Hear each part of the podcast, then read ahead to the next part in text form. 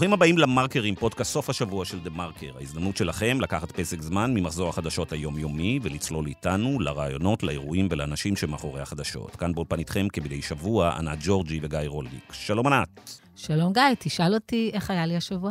אני אשאל אותך ממילא, לא היית צריכה להגיד לי שאני אשאל אותך. אני בכל זאת, נורא חשוב לי שלא תפספס הפעם. אין בעיה, ענת, איך היה השבוע? אז אה, אני שמחה ששאלת, כי הייתי, התנודבתי להיות הורה מלווה בטיול שנתי של שכבה ז', אז uh, יש לי כמה uh, תובנות. לא, זה לא היה כזה אוי ואבוי. כמה זמן? יומיים? יומיים, כן. וואו. היה נהדר, אני רוצה להגיד לך, שקודם כל יש לנו אה, ארץ מאוד מאוד יפה. היינו בהר עצמון ובנחל דליות ובמעלה גמלה. הדבר השני שאני רוצה להגיד לך זה שאני קצת הזדקנתי ואני הרבה פחות מגניבה. התבגרת, לא הזדקנת. אה, אני לא מגניבה, בוא נגיד ככה, בטח לא תשאל את הילד שלי.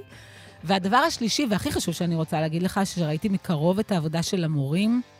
אנחנו עוד נדבר על המורים אה, באחד הפודקאסטים, ובמקרה הזה אני יכולה להגיד לך שזו עבודה מטורפת בכמה שהיא קשה, וביכולת שלהם להכיל ילדים שאני לא הייתי מסוגלת להכיל אותם בשלב מסוים. אה, ולראות אה, נשים אה, וגברים לא צעירים עושים את המסלולים האלה, עוזרים לילדים. כן, המורים הישראלים צריכים להתמודד, בנוסף לכיתות הצפופות, צריכים להתמודד באמת עם תרבות שיש בישראל ואין בהרבה מקומות בעולם. של הילדים ואיך הילדים מתנהגים בכיתה, וגם אחרי שילדים מתנהגים בדרך מסוימת, או בכיתה או בטיול, ההורים מאוד תוקפניים ומאוד אגרסיביים הרבה פעמים כלפי המורים. כלומר, יש מעט מאוד כבוד בכל המערכת, בכל התרבות שלנו אה, למורה, והמורה הרבה פעמים נמצא באיזה אה, פינה. וזה באמת אתגר עצום של המערכת, מטורף. וזו אחת הסיבות שכל כך קשה להיות מורה בישראל. נכון, וגם צריך להזכיר את התגמול המאוד נמוך, אבל אנחנו מקליטים את הפודקאסט הזה ביום חמישי, בדיוק לפני שבועיים רוסיה פולשת לאוקראינה. ובשבוע האחרון בעצם אה, אירופה מגלה, גם אירופה וגם ארצות הברית, שבעל הבית השתגע, כי הוא גם בעל הבית, כי הוא סיפק להם נפט וגז, והוא גם השתגע. אה, ואני חושבת שמבחינה הזאת זה היה שבוע מאוד מאוד דרמטי, אה, שהבהיר כמה התלות הזאת בנפט ובגז יכולה להיות מסוכנת. כן, השבוע הזה היה דרמטי כמובן לא רק בגלל התלות בנפט והגז, אלא בכלל נדמה שאנחנו עשויים, השבועיים האחרונים, לראות אותם כנקודת מפנה בהיסטוריה אולי, במעמדה של רוסיה בעולם, ביחס של מדינות המערב למדינות כמו רוסיה, לאוטוקרטים, לדיקטטורים. במשך הרבה מאוד שנים אה, ולדימיר פוטין הצליח אה, לשחד את רבות ממדינות המערב והפוליטיקאים של המערב באמצעות כספי הנפט שלו, ובעצם לקצור הישגים פוליטיים אדירים. למרות שרוסיה היא כלכלה מאוד קטנה, אגב, היא משהו כמו פי ארבעה, פי חמישה יותר גדולה מהכלכלה הישראלית, שזה מדהים, כי זו אחת המדינות הגדולות ביותר בעולם. פוטין אה, הצליח במניפולציות ובתחכום רב אה, להשיג הישגים פוליטיים אדירים בכל המערב, ונראה שבשבועיים האחרונים הוא מתח את, בהחלטה שלו לפרוש לאוקראינה, הוא מתח את החבל יותר מדי. כרגע זה נראה שהוא עשה טעות uh, גדולה. לראשונה מזה המון זמן, כל המערב uh, התאחד דרכו. נכון, uh, מה שהיה מפתיע, דרך אגב, היה נראה, פוטין היה נראה כאילו הכשיר את הקרקע, כולם תלויים בו, כולם צריכים אותו, בטח גרמניה. אז uh, באמת פוטין לא נערך בכלל למתקפה הפיננסית שהייתה עליו בשבועיים האחרונים. העובדה שהקפיאו לו את כל נכסי המטבע אה, אה, חוץ בבנק המרכזי, באמת שלחה את רוסיה תוך ימים בודדים, אה, ממש לתקופת האבן במידה רבה. אבל בצד האנרגטי הוא נערך, כמו שאמרת, היטב זמן רב, ובעצם מדינות אירופה ממשיכות לרשום לו צ'ק מדי יום של מיליארד דולר בגלל התלות בעיקר בגז וגם בנפט הרוסי שלו. אז בפודקאסט היום נדבר על איך המלחמה באוקראינה משפיעה על שוק האנרגיה העולמי, איך היא משפיעה על המאבק של שינוי באקלים. ומה קורה בישראל, איפה אנחנו בתוך השיחה הזאת. כדי לעשות את כל זה, הזמנו הפעם אה, שלושה אנשים לאולפן, כל אחד מכיר את התחום מהצד שלו. הראשון שהתארח פה מיד הוא יאיר נבות, שהוא עיתונאי ופרשן לענייני אה, רוסיה, שהיה משהו כמו 13 אה, שנים במוסקבה, היום הוא יושב ב... בהולנד. אחריו יגיעו לאולפן ניב מיירסון, שהוא מנהל קשרי הממשל בארגון מגמה ירוקה, ודרור רשף, שהוא פעיל סביבה וקיימות ישראלי ותיק ביותר. מיד מתחילים.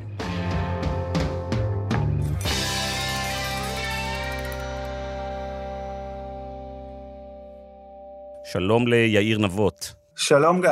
אז יאיר, אתה נמצא בעצם באמסטרדם, אבל עד לפני uh, שנתיים ומשהו בילית במשך הרבה שנים ברוסיה, כעיתונאי וכפרשן של uh, כל ישראל ושל uh, ידיעות אחרונות. כן, נכון, עד לפני בעצם שנתיים וחצי כמעט, התגוררתי ועבדתי במוסקבה במשך uh, 13 שנה, ככתב של כל ישראל וידיעות אחרונות שם. וסיקרתי הרבה דברים שקשורים למה שמתרחש, מה שהתרחש אה, ברוסיה אז. זו הייתה אה, בהחלט אה, חוויה מאוד מעניינת. רוסיה כמובן, כמו שכולם יודעים, מקום מאוד מורכב, אבל אני חושב שזה מה שמוסיף כמובן המון לרמת העניין של מה שמתרחש שם, ואני התמקדתי בסוגיות של מדיניות חוץ, פוליטיקה, כלכלה, דברים מהסוג הזה, פחות בסוגיות שקשורות לתרבות ודברים כאלה. אלא יותר במה שציינתי. אז בעצם 13 השנים שאתה היית ברוסיה, במידה רבה הם תור הזהב של ולדימיר פוטין. נכון, נכון, וזה מאוד אה, בלט, משום שהתקופה הזאת אה, נתנה לי אה, פרספקטיבה מספיקה לנו, כדי להבחין בשינויים העצומים שהתרחשו ברוסיה בתקופה הזאת. בכל זאת, זה יותר מעשור, וזה זמן מספיק כדי לראות את השינויים, את השינויים במוסקבה עצמה, השינויים בתשתיות, השינויים אה, באיכות החיים, ואכן התקופה הזאת נחשבת, אה, לפחות בחלקה הראשון, אני מניח עד 2014, ו... וסיפוח חצי האי קרים ומה שקרה לאחריו, התקופה הזאת, בין 2006 ל-2013-2014, ניתן היה להבחין בתוך רוסיה, במוסקבה בוודאי, בסוג של אה, שינוי דרמטי לטובה, כמו שאמרתי, שיפור בתשתיות, שיפור ברמת החיים, אה, שיפור באופן שבו האזרח הרוסי הממוצע בעצם חי את חייו, זה בא לידי ביטוי בהכנסה הפנויה של כל אזרח רוסי ממוצע שהיא אה, הלכה וגדלה, המטבע הרוסי היה אה, מאוד מאוד חזק, וזה אפשר בעצם לאזרח הרוסי ליהנות מהחיים באופן שהוא לא היה רגיל אליו קודם, וכל זה במסגרת מה שאני תמיד מכנה סוג של הסכם לא כתוב בין המשטר הרוסי אז וגם היום במידה פחותה לבין האזרחים, דהיינו סוג של הסכם אנחנו כשלטון נדאג לשיפור איכות החיים ורמת החיים, אנחנו נדאג לתשתיות, אנחנו נדאג לכם שיהיה לכם שכר אה, גבוה יותר, אתם בתמורה צריכים לעשות דבר מאוד מאוד פשוט, וזה לא להתעסק בפוליטיקה, לא להביע עמדות פוליטיות, לא לצאת נגד המועמדים אה, של מפלגת השלטון, רוסיה המאוחדת, בעצם לתת לנו לנהל את העניינים, להצביע מה שצריך בבחירות, ואנחנו נדאג, נדאג לכל השאר. ואני חושב שמה שאנחנו רואים היום, באחת מההתפתחויות של המלחמה הנוראית הזאת, זה בעצם שההסכם הזה אה, הופר, אבל הוא הופר לא על ידי האזרחים, הוא הופר על ידי השלטון. יאיר, אז בעשרה ימים, אתה מתאר את ההתפתחות הכלכלית ברוסיה במשך אה, משהו כמו 15 שנה, ועכשיו אתה עוקב בימים האחרונים מאוד מקרוב אחרי מה שקורה במוסקבה וברוסיה כולה. אז בעצם כמה שנים אחורה חזרה רוסיה, חזרו אזרחי רוסיה בשבועיים האחרונים? כן, שאלה מצוינת. אני אה, כתבתי ואמרתי ממש בימים האחרונים שהתחושה היא, תחושה גם על פי אה, דברים שאני שומע מאנשים אה, ברוסיה ובמוסקבה עצמה, יש תחושה של פחד. יש תחושה של פחד זו התחושה או הרגש שהכי מאפיין את מה שמתרחש שם, מה שהאזרחים מרגישים, והתחושה היא כאילו חזרנו, או שהם חזרו, במחי יד, תוך, אה, ביעף, תוך עשרה ימים, חזרו לאמצע שנות התשעים.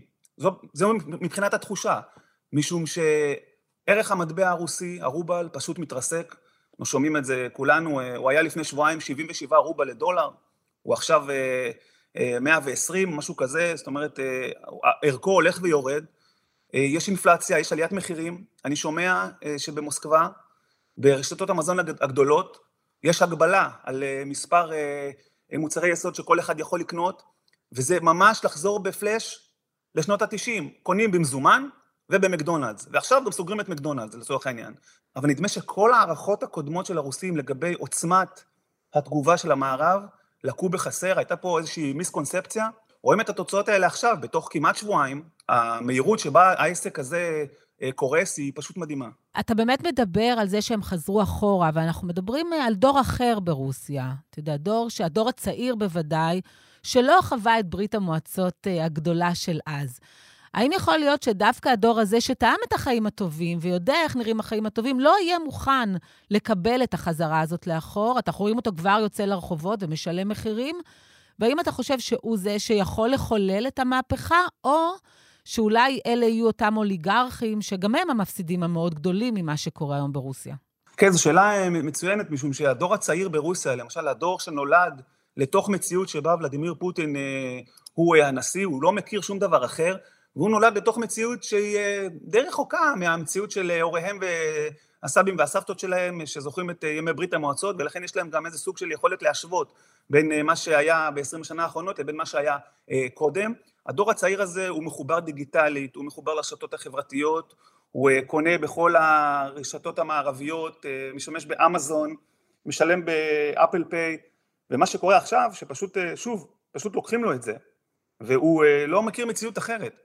אנחנו יודעים בוודאות שהדור הצעיר הזה הוא אחד מהמרכיבים הכי בולטים וחשובים של המחאה העממית ברוסיה במשך כל השנים האחרונות. אותה מחאה שהוביל מנהיג האופוזיציה החוץ-ממסדית, אלכסיי נבלני, שכרגע כמובן כלוא ולא נראה שהוא יצא מהכלא בקרוב, יש לו המון תומכים צעירים. אני נדהמתי כשסיקרתי במוסקבה הפגנות גדולות בשנים האחרונות, נדהמתי מכמות הצעירים. כשאני מדבר על צעירים זה לא רק אנשים בגילאי סטודנטים או 22-23, ראיתי במו עיניי צעירים בני 16-17 מפגינים נעצרים על ידי המשטרה, משטרת רוסיה, בשל ההפגנות. זאת אומרת, הדור הזה, כפי שאת אומרת, הוא באמת דור אחר, הוא לא מכיר את ברית המועצות, הוא לא ידע אותה, אין לו את הניסיון הזה. מצד שני, הוא גם הוא, אני חושב, בסוג של הלם, משום שהמהירות שבה דברים משתנים, מנתקים אותו בעצם מכל, מכל מה שהוא מכיר. ישנן הפגנות היום, צריך לומר, ויש מחאה, יש 13-14 אלף עצורים עד עכשיו, מאז תחילת המלחמה, מפגינים שנעצרו, רובם הגדול שוחרר, אבל חלקם לא, וככל הנראה זו עדיין לא מסה מספיקה בשביל לייצר משהו גדול יותר, נכון לעכשיו. מצד שני, יש את אותו מעגל של אילי הון שסובב את הנשיא פוטין ותלוי בו, ואנחנו שומעים לאחרונה יותר ויותר התבטאויות מכיוונם שמביעות חוסר שביעות רצון. הם עושים את זה מאוד בזהירות, הם לא מבקרים באופן ישיר את הנשיא פוטין, הם, הם טוענים שהמלחמה היא בעייתית, שהיא גובה חיי אדם, שהיא טרגדיה, אבל יש פה איזה סוג של דינמיקה מסוימת, וצריך לראות איך זה יתפתח, משום שגם הם כמובן סופגים הפסדי ענק, בעיקר בגלל הנפילות בבורסה במוסקבה, רבים מהם הם כמובן הבעלים של חברות שנסחרות בבורסה, ביום פתיחת המלחמה כמדומני הבורסה הרוסית צללה ב-33 אחוזים, והם איבדו בשבוע הזה סכום כולל של קרוב ל-125 מיליארד דולר. זאת אומרת, הם נפגעים והם נפגעים קשות. אבל חלק מהדיל, שדיברנו עליו קודם, הוא גם איתם. למעשה הנשיא פוטין הוא אחת, מה, אחת מהסיבות העיקריות שהם יכלו להמשיך ולפעול אה, במסגרת העסקית, אה, במציאות העסקית ברוסיה, וייתכן מאוד שהוא אמר להם, אה, אתם אה, הרווחתם כל השנים, עכשיו זה הזמן לתת יד. נכון, הם חייבים לו את ההון שלהם. זה מה שלוקח אותי לעניין הבא, בעצם חלק גדול מהיכולת של פוטין, גם לתגמל את האנשים סביבו, וגם לאפשר איזשהו שגשוג מסוים לאותם צעירים, היה באמצעות זה שהוא באמת מכר הרבה מאוד גז ונפט, ומכר את זה לאירופה, שדי תלויה בו. אבל המל... המלחמה הזאת כנראה הולכת לשנות את המצב, לפחות ככה זה נראה מכל ההצהרות שהיו השבוע. וחלק גדול מהכוח שלו היה מבוסס על המכירה של הגז והנפט והאורניום גם. כמה זה יכול להשפיע על העובדה ש, שלא יהיה לו אולי כל כך לאן למכור, למי למכור, כמה זה ישפיע על הכוח שלו בתוך רוסיה גם ביום שאחרי? אני חושב שצריך לסייג את זה, להסתכל על הטווח הקצר ועל הטווח היותר ארוך. בטווח הקצר אנחנו רואים שמחירי האנרגיה ממש מזנקים, אנחנו רואים שמחירי הגז הטבעי קופצים, וההכנסות של רוסיה מהזינוק הזה הן מאוד משמעותיות, צריך לומר, ויש פה עניין מאוד מעניין. האיחוד האירופי מטיל יחד עם ארה"ב סנקציות מאוד קשות על רוסיה, בשלל תחומים, במגזר האנרגיה הוא נזהר לא לגעת, ובזמן... לא, אבל הוא, הוא הודיע שהוא יצמצם את היבוא שלו, של גז טבעי ב-66 אחוז עד נכון. סוף השנה, זה המון, זה מטורף. נכון, אני חושב שזו תוכנית מאוד שאפתנית, אני חושב שהאיחוד האירופי, מדינות אירופה בכלל, היו אמורות או צריכות לעשות את זה הרבה קודם, וזה תהליך שייקח זמן, בינתיים רוסיה ממשיכה אה, אה, ליהנות מהתקציב הזה, צריך לזכור... מיליארד דולר ביום גם... הם רושמים צ'ק, הם מעבירים לפוטין כרגע בגלל עליית מחיר הגז והנפט. וצריך לזכור שרוסיה גם אה, מייצאת לאירופה ולשאר מדינות העולם לא רק גז טבעי, אלא גם נפט. וישנן מדינות באירופה שתלויות כמעט לחלוטין בנפט רוסי. וגם אורניום, צריך לזכור, אני חושבת היצואנית מספר 6. וגם, נכון, מחצבים מסוגים שונים. אוקיי, אבל בזמן, בוא, בוא, בוא נחזור רגע לזמן הארוך. זה נכון שבזמן הקצר היא מרוויחה, אבל צריך להסתכל קדימה, ובזמן הארוך היא הולכת להפסיד, אם באמת זה מה שיהיה. נכון, בטווח הארוך הרוסים עלולים לעמוד בפני בעיה. אני uh, חושב שהם מנסים להתמודד עם זה על ידי פנייה לסין. אנחנו יודעים שבביקור האחרון של הנשיא פוטין, uh, בטקס פתיחת אה, משחקי החורף בבייג'ין, נחתמו הסכמים מאוד משמעותיים עם אה, סין לגבי אספקת אה, גז טבעי לעשר השנים הבאות בסכומי עתק. אז רוסיה מנסה לייצא, לגוון את הייצוא שלה ולייצא יותר באופן משמעותי לסין, אני לא בטוח שזה יספיק. אני חושב שגרמניה היא דוגמה מצוינת לקשר הגורדי הזה עם רוסיה, משום שגרמניה, עם הממשלה החדשה שלה, שבה חברים, חברה גם מפלגת הירוקים, בעצם עשתה החלטה מאוד מאוד דרמטית להפסיק את השימוש, קודם כל להפסיק את השימוש בהסתמכות על תחנות כוח גרעיניות עד סוף 2022, ממש עד סוף השנה, ולהפסיק את השימוש בפחם עד 2030, שזה מאוד שאפתני ומאוד מקדם את, ה, את כדור הארץ כמובן מבחינת, מבחינת איכות הסביבה, אבל המשמעות היא אה, כמעט בהכרח הגדלת התלות ברוסיה, משום שאין לגרמנים כרגע מקורות אנרגיה חלופיים, צריך לומר את זה.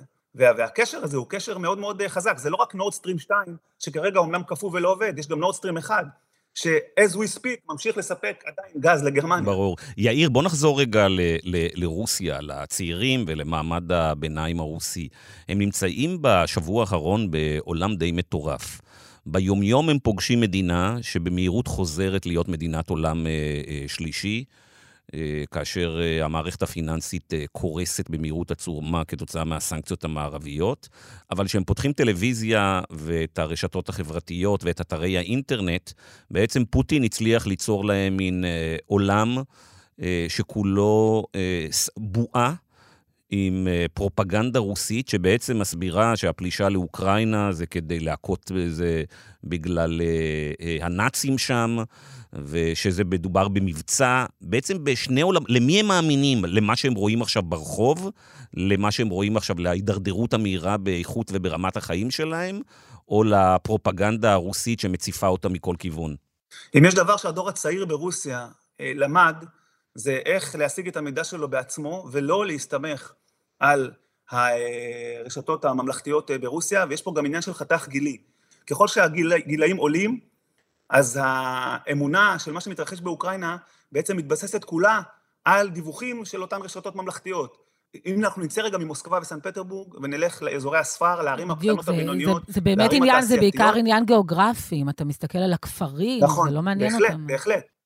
האזרח הממוצע שגר הרחק ממוסקבה, חוזר מיום העבודה שלו במפעל או בחנות או איפה שהוא לא עובד, ופותח את הטלוויזיה הממלכתית הרוסית, ושם מעצבים בדיוק את מה שרוצים שהוא יראה, ורבים בתוך רוסיה מהסיבה הזאת בדיוק בכלל לא מודעים למה שמתרחש, לעוצמת המלחמה. ואיפה נמצאים פה החיילים הצעירים שנשלחו לאוקראינה? לאיזה אינפורמציה הם נחשפים? תראה, מתוקף היותם חיילים, אז אה, המידע שהם מקבלים, אני מניח, מאוד מאוד אה, אה, מוגבל. אני גם יודע שלחיילים הללו, הצעירים שנכנסו לאוקראינה, נלקחו כל הטלפונים הניידים, זאת אומרת, הם די מנותקים מהבחינה הזאת, וסרטונים שעולים ברשת מראים חיילים רוסים צעירים שנשבו על ידי אוקראינים, ואני חייב לומר שהם נראים די אומללים. הם מאוד צעירים, הם אומרים שאין להם מושג מה הם עושים שם, אף אחד לא אמר להם שהם הולכים להילחם, ויש יותר ויותר סימנים שמה שאנחנו רואים תוכנן על ידי מספר מאוד מצומצם של אנשים. אני אגיד אפילו יותר מזה, למעשה המודיעין האמריקני ידע על המלחמה הרבה יותר ממה שידעו הרבה אנשים בצבא הרוסי, וזה יכול להסביר את מה שאנחנו רואים כרגע בשטח, שהוא בהחלט, אי אפשר להגדיר אותו כהצלחה רוסית, זה רחוק הרבה מעבר אה, למה שהם רצו או תכננו, זאת אומרת, אה, מבחינת הביצועים, הרבה מעבר, אני מתכוון אה, שזה רחוק ממה שהם אה, תכננו ורצו, ואנחנו אה, רואים את ההשלכות נכון, ואת התוצאות של זה. דרך אגב, לזה יש את הצד השני בעצם, שבאמת האוקראינים אה, מגלים איזושהי עמידות ונחישות לשמור על כל מה שהם בנו עד היום. ואני רוצה לשאול אותך, אנחנו שבועיים אה, לתוך אותה פלישה רוסית לאוקראינה. עד כמה המצב היום ברוסיה הוא בלתי הפיך, זאת אומרת שהם חזרו אחורה וזה יהיה המצב, לאור גם כל ההשלכות מסביב, או שבעצם יכול להיות שאם המלחמה הזאת גם תסתיים אה, יחסית מהר, המצב יוכל לחזור לקדמותו. אני לא רואה איך המצב חוזר לקדמותו, אני חושב שהמצב בתוך רוסיה ילך ויחמיר. צריך לזכור שהסנקציות הקשות מאוד שמוטלות על רוסיה מצטרפות גם לתהליך של אה, אקסודוס עסקי מטורף של מאות חברות ותאגידים בינלאומיים מרוסיה, זה גם יוצר כמובן אה, השלכות בטווח המיידי של אבטלה המונית של מאות אלפי בני אדם, אם לא יותר מזה. המון המון מעסיקים, חברות מערביות שפעלו ברוסיה. חלק מהחברות האלה, דרך אגב, עדיין משלמות משכורות. מקדונלדס למשל הודיעה שהיא תמשיך לשלם נכון, את המשכורות. נכון, אבל לא, לא, לא, אני חושב שלא רובן, רובן פשוט הקפיא את הפעילות או פיטר את האנשים. לפי מה שאני יודע, למשל איקאה, איקאה רוסיה, יש לה 15 אלף עובדים, לפי מה שידוע לי, הם לא משלמים לה שכר יותר, וזה רק איקאה, אם אנחנו נכפיל את זה במאות חברות שמעסיקות בממוצע מספר גדול מאוד של עובדים, אז זו עוד בעיה, בעיה מאוד גדולה, וצריך לזכור שכל עוד הצבא הרוסי שוהה על אדמת אוקראינה, הסנקציות של המערב לא יוסרו, וזה מעמיד אותנו בפני השאלה, לאן רוסיה הולכת? בקרוב, על פי הערכות, כנראה באמצע אפריל, רוסיה עלולה להפוך לחדלת פירעון, זאת אומרת, אני חושב שמה שאנחנו רואים פה זה כמו אה, סוג של מגדל קלפים או אפקט דומינו, שפוטין והאנשים הקרובים אליו לא חזו. פוטין אה, תלה הרבה תקוות בתלות האירופית בגז ובנפט, וסבר שזה יקשה מאוד על המערב להתאחד ולהתלכד. בפועל מה שאנחנו רואים, תמונה הפוכה לגמרי, כל האיחוד האירופי, יחד עם ארה"ב, מציגים חזית אחידה ומלוכדת, ומעמידים אותו בפני בעיה מאוד קשה, מעבר כמובן לסנקציות האישיות, זה מילא. כן. יאיר, זה באמת, אה, השאלה האחרונה שלי בדיוק בכיוון הזה, אתה יושב היום אה, בהולנד, תתאר למאזינים שלנו בעצם את המהפך. בגישה של, קודם כל באחדות שיש היום באירופה ובמהפך של הגישה של כל הצמרת הפוליטית בכל מדינות נאט"ו ובמדינות האיחוד האירופאי כלפי פוטין וכלפי רוסיה. בעצם הרומן שפוטין הצליח אה, לנהל עם חלק מהמדינות, עם חלק מהפוליטיקאים, הגיע לסיומו. עכשיו לכולם יש אויב משותף, ולראשונה המדינות האלה מסוגלות גם לפעול יחדיו, גם בחזית המדינית וגם בחזית האנרגיה. כן, נכון, ומה שאנחנו רואים, אני חושב, כמו שתיארת נכון, זו בעצם זו בעצם אחת ההתפתחויות שככל הנראה מאוד הפתיעה את פוטין, הוא לא ציפה לזה, אם כי צריך לזכור שבאיחוד האירופי יש מדינות uh, שיותר קרובות לרוסיה, שפחות קרובות לרוסיה, אבל אפילו מדינות שנחשבות יחסית קרובות לרוסיה ולפוטין עצמו, כמו למשל הונגריה של ויקטור אורבן, שרק היה בקרמלין uh, שבועיים שלושה לפני המלחמה, אפילו הן הביעו הסכמה למהלכים הללו ולא מוכנים uh, uh, לוותר uh, לרוסיה מול מה שהם רואים כמלחמה, פלישה לא מוצדקת, מסוכנת, שבה uh, הרוסים מבצעים אה, למעשה פשעים נגד האנושות, מפציצים אזורים אזרחיים, ויש פה סוג של אה, התלכדות שלא ציפינו לה, גם ברמה אה, המדינית, ובוודאי ברמה הכלכלית, ברמה של המוכנות. גם הקנצלר אולף שולץ, אחרי שנראה היה שהוא קצת מתמהמה ולא סגור על עצמו, בעצם מפגין קו מאוד מאוד נחוש, קרוב מרחק של צעד אחד מלבטל את נורדסטרים 2, למרות שאני לא בטוח שזה יקרה, אבל מוכן לנקוט בצעדים מאוד מאוד קשים ולפנות לדרך שתנתק את התלות של גרמניה מהגז הרוסי. עוד פעם, זה דבר שייקח זמן, זה לא קורה ביום, צריך למצוא חלופות, וזה לא דבר אה, פשוט, אה, זה דבר מאוד מורכב, אבל עצם המוכנות לעשות את זה, מול מה שאנחנו אה, רואים שנעשה באוקראינה, היא בהחלט, אני חושב, אפשר להתרשם שהיא מאוד מאוד מרשימה. יאיר נבות באמסטרדם, תודה רבה לך על השיחה הזאת. תודה רבה לכם.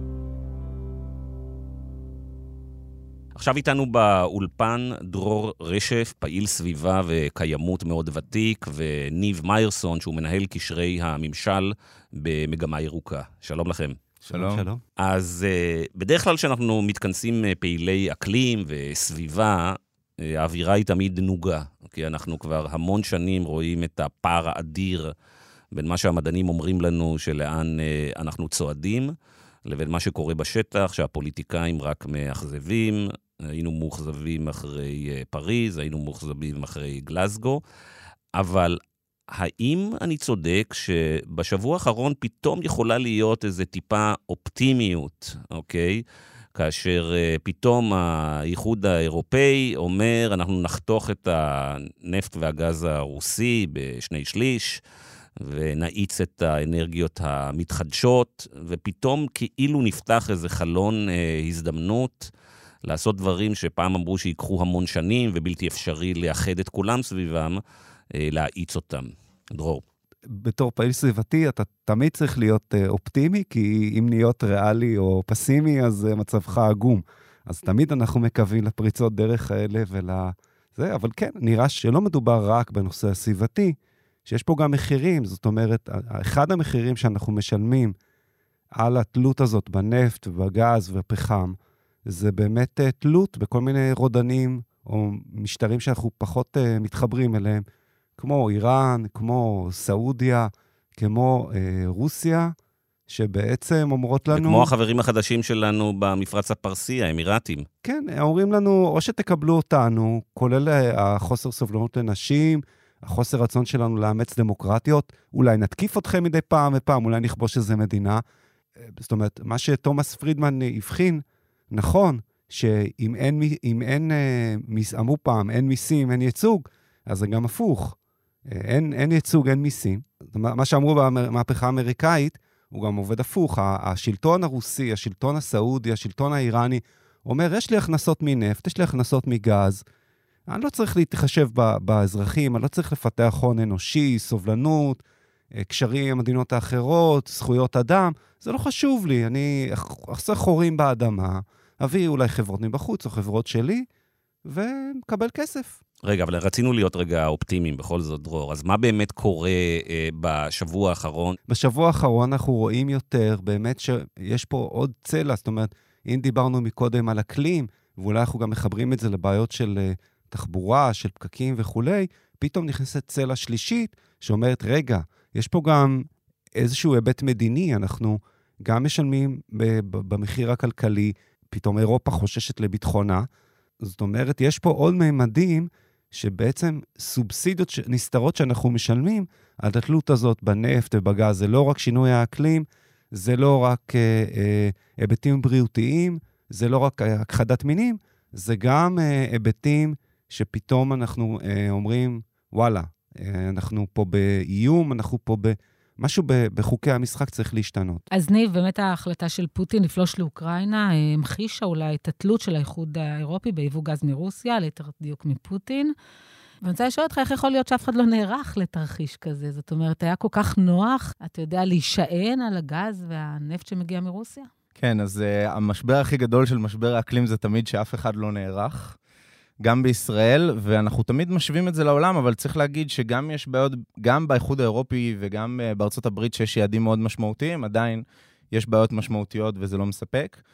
אה, ואנחנו תמיד נמצאים, כמו שאנחנו נתקלים בישראל הרבה פעמים עם אגף תקציבים, זה מייצג את זה מאוד, שהם חושבים על התקציב הבא. וככה הרבה פעמים מנהיגי ממשלות בעולם חושבים על ההיבחרות הבאה שלהם, ולא חושבים על ההשלכות ארוכות טווח ועל החיים. אבל אני רוצה להכניס לזה עוד משהו. אנחנו, אתה יודע, במיוחד אה, פעילים סביבתיים, אה, מתייחסים באיזשהו, אני חושבת אפילו מימד רומנטי לכל האנרגיות המתחדשות. אבל האנרגיות המתחדשות זה לא דבר שהוא לגמרי חף מבעיות ומ... אה, דרך אגב, גם מנזקים, גם סביבתיים. בוודאי מדברים על אנרגיית רוח. אה, אז יכול להיות שגם להישענות הזאת היה איזשהו הסבר שהוא היה הגיוני, וגם לחלופות היום שמנסים uh, למצוא אותם כדי ל, ל, אולי לנטרל את התלות ברוסיה, גם להם, גם להם יהיה מחיר.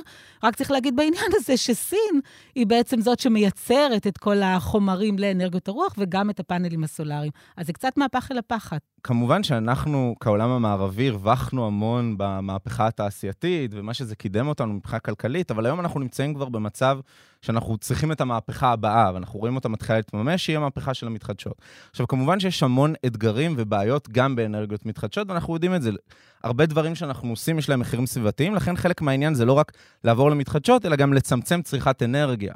כלומר, לצרוך פחות אנרגיה ולהתייעל אנרגטית ולא רק לעבור למתחדשות, ולעשות את זה בצורה הכי מקיימת שאפשר. לכן גם בישראל אנחנו יותר תומכים באנרגיה סולארית על שטחים מבונים מאשר בשטחים פתוחים. ותמיד צריך לחיות עם המורכבות הזאת ולהשוות נכון, את אבל המחירים. אז יש גם את העניין של ההולכה. זאת אומרת, זה סיפור מאוד מאוד מורכב. זה לא רק להגיד, בואו נעבור לאנרגיות מתחדשות והכול יהיה בסדר, זה רחוק מזה. יש אה, מורכבות, אבל יש גם שאלה של סדרי עדיפויות. אנחנו יכולים להגיד בישראל, שאנחנו רואים לפי דוח מבקר המדינה, שהטיפול של ישראל במשבר האקלים נע בין בפיגור לאפס, ותמיד כשאנחנו מדברים עם משרד האנרגיה, אז הם אומרים לנו, מה הקשר? אנחנו יכולים גם uh, לייצא גז וגם לעודד מתחדשות, זה לא קשור בכלל, זה לא סותר. והעניין הוא שזה השקעה של כוח אדם וזה השקעה של תקציבים. היום אנחנו יודעים שיש המון אגפים במשרד האנרגיה ובמשרדי ממשלה שמתעסקים בגז, שמתעסקים בנפט, הרבה פעמים הם בקשר גם עם חברות הגז, אמ, אבל אין, רק השנה הקימו בעצם אגף, מקימים אגף במשרד האנרגיה שמתעסק במתחדשות. עד השנה לא היה כזה. ועד 2020 היינו אמורים לעמוד ביעד של 10% מתחדשות, ועכשיו אנחנו בערך ב-8%. והיעד אה, ל-2030 הוא 30 אחוזים. תגידו לי, איך זה קרה שדרור וניב, איך זה קרה שישראל, להלן start-up nation, היא בעולם המערבי המדינה הגרועה ביותר בהיערכות למשבר האקלים? אה, טוב, זה פשוט, זה עניין של תשומת לב. זאת אומרת, תשומת הלב שלנו היא הרבה פעמים לצד הביטחוני, אה, והרבה גם לאינטריגות פוליטיות. איזה צד ביטחוני? מתעסקים לא, פה לא. בביבי לא ביבי נכון, כבר חמש בסדר, שנים. גם לאינטריגות פוליטיות, כן. הרבה תשומת לב לצהוב, הוא אמר ככה והוא אמר ככה, ואני רוצה להגיד, אפילו, אפילו בתחומים שיש עליהם אה, קונצנזוס מאוד רחב, אם זה הדוגמה הכי קלאסית והכי פשוטה, עישון בקרב ילדים, שאף מפלגה פוליטית לא אומרת, אנחנו בעד עישון, שילדים יעשנו. אין כזה דבר, ובכל זאת, הדבר הזה ממשיך. אה, אם בעניין פקקים, שהיום אפילו משרד האוצר אה, אומר, וואלה, יש לנו בעיה, היה לנו חזון של מכונית לכל פועל, ואנחנו מתקרבים לחזון הזה. וזה חזון וכולם, מטומטם. כולם עם החזון של אה, כבישים מהירים, כן. ניסינו לעשות פה את טקסס במזרח התיכון, כולם יושבים בפקק, המחיר 35 מיליארד שקל לפי משרד האוצר, והולך לעלות. והקושי לצאת מזה, הקושי בעצם עניין, לתשומת הזמן. זה עניין תרבותי, בסופו של דבר. כי מעבר לאנרגיות, דרך אגב, גם מעבר לבנייה ירוקה, בנייה בישראל, למרות שאנחנו מדינה שטופת שמש, ויש פה ארבעה אזורי אקלים, הבנייה בכל הארץ היא בנייה אחידה, נכון, שזה מטורף. תשומת לב, דיברנו על אנרגיה, אז חלק מצריכת האנרגיה זה באמת אה, לבתים. הבתים באירופה, חלקם יותר מבודדים וחלקם פחות. אה, וגם בישראל יש אה, מסמך של הטכניון, של מוסד שמואל נאמן מלפני כמה שנים, איך אפשר לייעל מאוד את צריכת האנרגיה של בתים? שוב, תשומת לב, אם יש משרדי ממשלה ושיתוף פעולה, ואווירה של שיתוף פעולה אה, ו- ורצון להתקדם יחד ולשתף גם את החברה האזרחית, גם את המגזר הכלכלי, לעשות מהלכים ביחד, הדברים שמזכירים לנו באמת את המודלים שהיום הפרדיגמות, יש שתי פרדיגמות, תשימו לב, הפרדיגמה אה, במידה מסוימת של הסינים ושל המערב, של שיתוף פעולה, של להגיד, אני לא יודע הכל, אני רוצה לשתף הרבה אנשים ולשתף איתם פעולה, הרבה מדינות, הרבה גורמים בתוך המדינה, מול הרעיון של פוטין ושל חבריו, שאומרים, אני יודע הכי טוב, אני לא מתעניין, אני סוגר את האוזניים, אני לא רוצה לשמוע מה אתם רוצים להגיד לי, אני גם אגיד לכם מה האמת, ונלך עם זה בכל הכוח, ואיכשהו זה יסתדר. אני חושב שיש לזה שני היבטים בישראל. היבט אחד זה העניין של המודעות הציבורית, וזה גם מחלחל לחברי כנסת. שאנחנו אפילו יותר גרועים מארצות הברית, שהיא גרועה ביחס לאירופה. אז אמנם בישראל אין עדיין, ומתחילה להתפתח לצערי, אבל אין עדיין את התופעה כל כך של קיטוב, של ימין, אה, של שמרנים מכחישי אקלים, ושמאל יותר פעילי אקלים. אני כן יכול להגיד בקשר עם חברי כנסת, שבגדול התופעה של הכחשת אקלים בקרב חברי כנסת בישראל... נדמה לי ששקוף עשו סקר על זה שבוע שעבר, והם ראו שמשהו כמו 10% מחברי הכנסת בישראל הם אה, מכחישי שינוי אקלים. אז... או שהם אומרים שזה לא חשוב. כלומר, אף אחד היום לא מכחיש אקלים לחלוטין, ויש אנשים אומרים, הטכנולוגיה תפתור את זה, החיים יפתרו את זה, הזמן יפתור את זה, אה, הסייאנס לא ברור, כאלה דברים. אותו מנגנון כמו בטבק, זה אותו מנגנון כמו בטבק. בטבק זה הכי שקוף, כי נגמרו התירוצים. כבר אף אחד לא אומר, זה טוב, זה בריא, אבל באקלים עדיין יש, זה יותר מורכב ויותר קל... אז אנחנו עברנו שלב, עברנו מהשלב שבכלל לאף אחד לא היה אכפת ולא התעסקו בזה ולא דיברו על זה, לזה שעכשיו כולם מדברים בהצהרות יפות, וכל השרים כבר מדברים נכון, אבל עדיין לא מספיק עושים. אני לא מדבר, כמה מדברים על זה? נניח אם אתה תיקח אלף ציוצים של יאיר לפיד, ב, או של נפתלי בנט בשנה האחרונה, כמה מהם עסקו בשאלות של אקלים וסביבה? אני לא יודע להגיד מספרית. ניחוש. יותר חשוב גם מה הם עשו לטובת איכות הסביבה. לא, אבל תראי, אם אפילו לא מדברים על זה, אז בטח שלא עושים כלום. אבל אני יכול להגיד שהרמת דיבור מאוד התגברה. אוקיי. אוקיי? גם בכל המצעים של המפלגות, זה גם נמצא בקווי היסוד של הממשלה. זה קצת הבונטון כזה, כן, וגם שרת האנרגיה, כל פעם שהיא נואמת, היא מדברת על משבר האקלים, וגם יאיר לפיד מדבר על זה. לא, זה אמנם לא הנושא המרכזי, אבל עדיין מדברים על זה. עכשיו אנחנו בשלב של להגיע לעשייה. והדבר השני, אני חושב שהוא קשור לקשר עם המונופולים וההשפעה שלהם גם אה, במסדרונות הכנסת, ואני רואה את זה הרבה פעמים בדיונים בוועדות הכנסת. מגיע כל פעם אה, אמיר פוסטר מאיגוד חיפושי גז ונפט לישראל, וגם נציגים של חברות הגז. זה הנוכל הזה שהציג הרבה שנים את עצמו כמישהו עצמאי, ואז כן. התברר שבעצם הוא שופר של חברות כן. הגז. אז הוא מגיע קבוע שם לדיונים, ויש גם את המנכ"לים של חברות הגז גם מגיעים, והיה דיון שאני זוכר שאני ישבתי מול שלושה מנכ"לים של חברות גז. זה היה דיון בוועדת הקרן לאזרחי ישראל, בראשות מוסי רז, ואחד הדברים המעניינים, שפתאום קלטתי שיושב מולי שאול צמח. עכשיו, שאול צמח היה מנכ"ל משרד האנרגיה, ועדת צמח זה על שמו, לפיתוח משק הגז, והיום הוא מנכ"ל של אנרג'יאן, שזו חברה uh, שמתעסקת בחיפושי גז.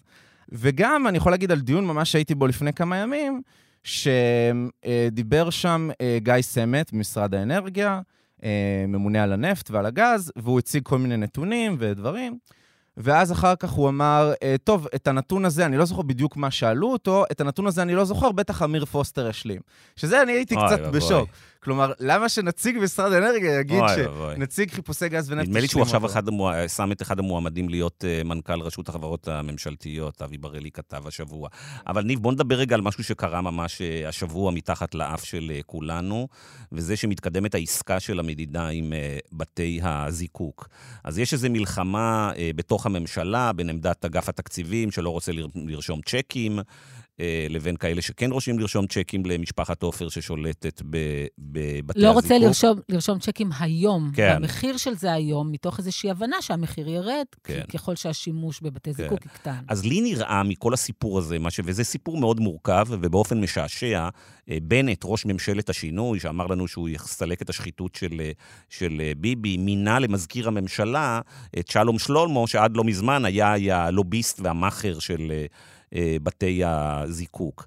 אבל תתקן אותי אם אני טועה, התחושה שלי היא שבכל הפרשייה הזאת שיש בה בלי סוף דיסאינפורמציה, שמערבבים אותנו מכל כיוון, השורה התחתונה היא שבתי זיקוק אה, בחיפה, שהם מהמפעלים המזהמים ביותר בישראל, והם לא עומדים בתקנים האירופאיים אה, הברורים ביותר, בעצם קנו לעצמם עוד כמה שנים שהם יוכלו לזהם ולא לעשות את מה שהבטיחו לנו שוב ושוב החברים בהגנת הסביבה אה, ובממשלה, שנעבור ונתיישר עם התקנים האירופאיים. לגמרי. אז אה, יש לנו שלוש בעיות בהחלטה הזאת, בהחלטת ממשלה שהתקבלה. הדבר הראשון שאין לוחות זמנים, הדבר השני שאין תקציבים, או הבטחה למקורות תקציבים, או שום דבר כזה, והדבר השלישי, שמשתמע ממנה שרוצים להקים מכלי נפט חדשים בבז"ן, שזה דבר מטורף לחלוטין. כן. כלומר, יודעים שזה מזהם, יש מחקרים שזה הורג, מכרו לנו איזה סיפור שעוד עשר שנים זה לא יהיה, אבל בינתיים נגדיל את הזיהום. כן. דרך אגב, רק בעניין הזה של לוחות זמנים, אה, אני חושבת שיש בזה איזושהי מידה של היגיון, כי באמת לא יודעים מה עושים, ואם כרגע יקבעו כמו שהם רצו לוחות זמנים מהירים, אז אנחנו נאלץ לשלם להם... אבל ענת, למה לא פשוט להכריז שאנחנו עומדים מיד בתקנים האירופאיים? לא, הטענה היא לסגור את זה לגמרי כרגע. אני לא אומר לסגור את זה לגמרי אפילו, אני אומר לעמוד בתקנים, נניח שצריך להפעיל את זה עוד, ויש לא, איזה תוואי. זה ברור, גיא. אבל למה לא עומדים בתקנים האירופאים מחר בבוקר? אבל הם כרגע משתמשים, דרך אגב, גם בעניין הזה של עצמאות אנרגטית. אז שני דברים לגבי זה. דבר ראשון, עצמאות אנרגטית, זה מאוד חשוב לדבר על זה, לא רק לדבר על הקשרים של אקלים וסביבה. צריך להגיד שיש, שהיום אנחנו עדיין תלויים, אנחנו מייבאים נפט, ואז אנחנו מזקקים אותו בישראל, בבז"ן, כל התחלואה סרטן שמתלווה מזה, ואחר כך, כ-40-50 אחוז מהתזקיקים, אנחנו בז"ן מייצאים אותם לחו"ל, לרווחים של עידן עופר. ואנחנו יודעים היום שיש 15 מדינות בעולם שמייצאות נפט. אה, אבל יש מאות מדינות שמייצאות תזקיקים. אז אנחנו יכולים, במקום, אנחנו עדיין תלויים, אנחנו מייבאים נפט ואז מזקקים את זה, אנחנו יכולים פשוט לייבא את התזקיקים. והייתה ועדת מנכ"לים ממשלתית ששקלה את החלופות והראתה איך אפשר ליצור חלופות להיערכות של משק האנרגיה. זה אפשרי. לגבי הנושא של הלוחות זמנים, אז ראיתי את הטור הזה, וזה חשוב להגיד... טור של אבי בראלי. כן. העניין הוא שלבז"ן יש זיכיון עד 2105. ואז כל מה שאמרו לנו הרבה, אני, יצא לי לפגוש הרבה נציגים ואומרים, אנחנו מפחדים שבז"ן יתבעו אותנו, אז אנחנו לא רוצים לשים תאריך יעד, וגם בגלל התאריך יעד וגם בגלל הפיצויים. תגידו, אי אפשר לקחת מבז"ן את ה... אה, אי אפשר לקחת מהם את הזיכיון בגלל שהם אה, מזהמים את הסביבה באופן שיטתי? זהו, אז... אה, למה ב... לא שולחים את המנכ"לים שלהם לכלא, את המנהלים שם לכלא, על ידי זה שהם מרעילים את הסביבה? לחלוטין, צריכים, כל הזמן המדינה מתפשרת מול בז"ן, ועכשיו גם אה, זה, אומרים, מצדיקים את זה, טוב, אנחנו לא יכולים, כי אז נצטרך לפצות. צריך לשנות את כללי המשחק ולהגיד, לא, אנחנו קובעים תאריך יעד, אנחנו סוגרים את זה. ואנחנו, אה, יש לזה פתרונות, ואנחנו לא נוכל לנצח לפחד מזה שיתבעו אותנו אם יש להם זיכיון עד 2105. אני חושב שהפתרון הוא בכלל במקום אחר.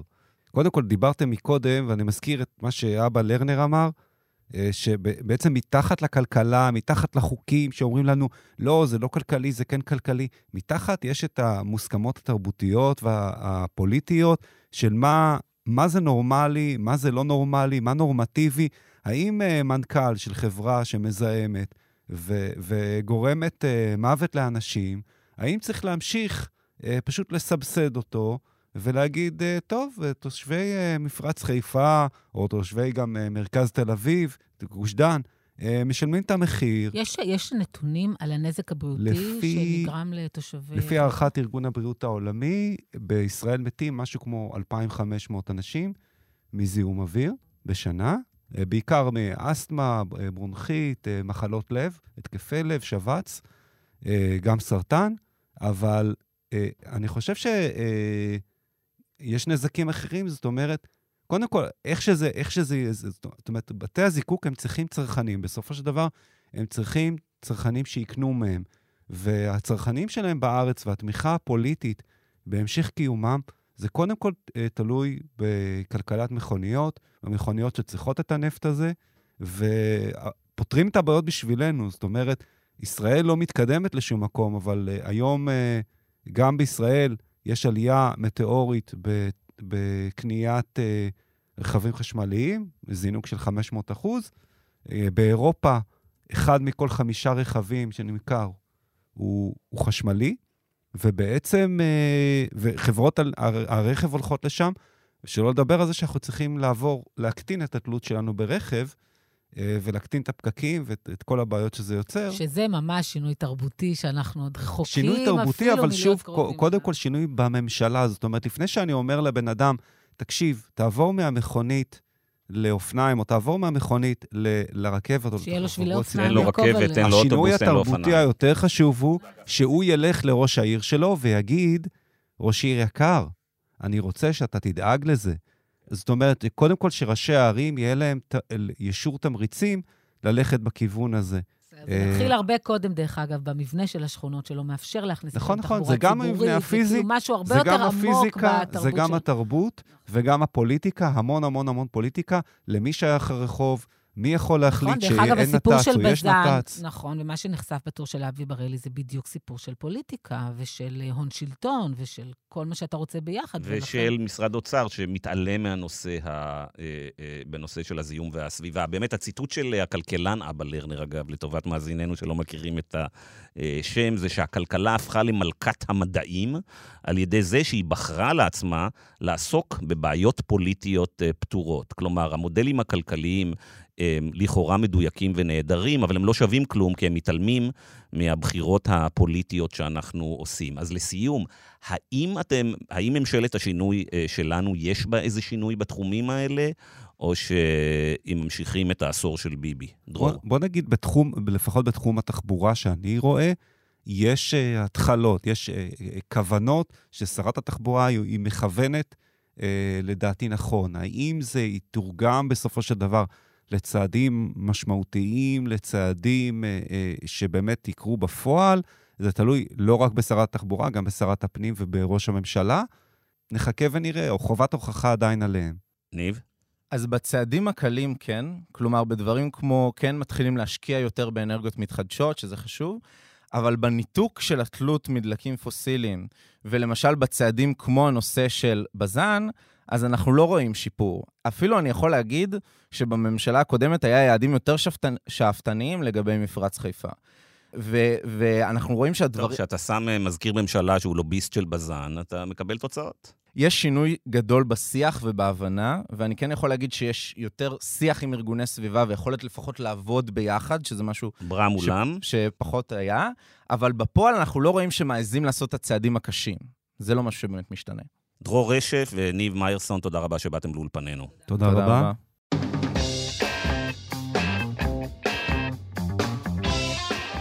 אז אני רוצה להגיד לגבי אה, רוסיה, שאני תולה הרבה תקוות בדור הצעיר. הוא מכיר מציאות אחרת, הוא מכיר מציאות של שגשוג ושל פתיחות לעולם, אה, ואני מאוד מקווה בשבילו שהוא לא יקבל את המצב שאליו רוסיה הולכת היום, והמשמעות שזה תהיה אה, מאבק אה, נגד זה. הם גם, צריך לזכור שהם היו ביחסים, לפחות האזרחים, מאוד טובים עם אוקראינה, והם ראו מציאות אחרת. ולכן, ככל שיעבור הזמן, יכול להיות שהמצוקה תגבר על הפחד, ואנחנו נראה יותר ויותר אנשים ברחובות. מסכים איתך, ענת. יכול להיות שמה שאנחנו רואים בשבועיים האחרונים זה באמת היחלשות אה, משמעותית, או אולי אפילו את אה, אה, סופו של פוטין מתקרב. מי שחשב שפוטין יהיה פה עוד כאילו עוד 10-20 שנה, אולי אנחנו רואים עכשיו לוחות זמנים יותר קצרים. כמובן לא כדאי לתת תחזיות, אנחנו ראינו איך כל התחזיות מתבדות כל הזמן, ואולי באמת זה יביא לשינויים גיאופוליטיים משמעותיים חשובים אה, בעולם, למרות שיש פה בלי סוף משתנים וקשה לתת אה, אה, תחזית. עם זאת, צריך להזכיר שבינתיים המחיר שמשלמים האוקראינים הוא כבד. יש חשש מאוד גדול שפוטין, ככל שהוא נדחק עם הגב אל הקיר, יעשה דברים יותר מחרידים ויותר מזוויעים. אם הוא ממש יהיה עם הגב אל הקיר, אין לדעת באיזה נשק הוא יבחר אה, להשתמש. אתמול בלילה כבר התחילו לדבר אולי אפילו שהוא ישתמש בנשק אה, אה, כימי. קשה לדעת, זה הכל הרי מלחמת אה, פרופגנדה ודיסאינפורמציה אה, מכל הצדדים. אז עד שיהיה יותר טוב, יכול להיות מאוד רע בימים ובשבועות הקרובים. אבל אם נחזור ל- ל- לישראל, אנחנו נראה כאילו שבעולם מדברים יותר ויותר על משבר האקלים, זה נכנס עמוק לתוך השיח הפוליטי והתקשורתי, ובישראל אנחנו אי שם מאחור. כן, נכון, בעיקר אה, בכל מה שקשור לעניין התרבותי. אני רוצה דווקא לתת דגש על האנרגיות המתחדשות, שכולם מדברים עליהן ורצים עליהן, ואנרגיה גרעינית, שזה באמת... אה, אז אנרגיות מתחדשות יש איתנו הרבה מאוד בעיות. דרך אגב, גם יש להן טביעת רגל אקולוגית, וגם מדובר באספקה שהיא לא סדירה, וצריך גם לדבר על זה. אבל אני חושבת שהמפתח פה הוא תכנון נכון והראייה ארוכת טווח. אה, ולא מתן מענה מאוד מהיר לאיזה אירוע שהוא נקודתי, כמו שקורה כרגע באירופה.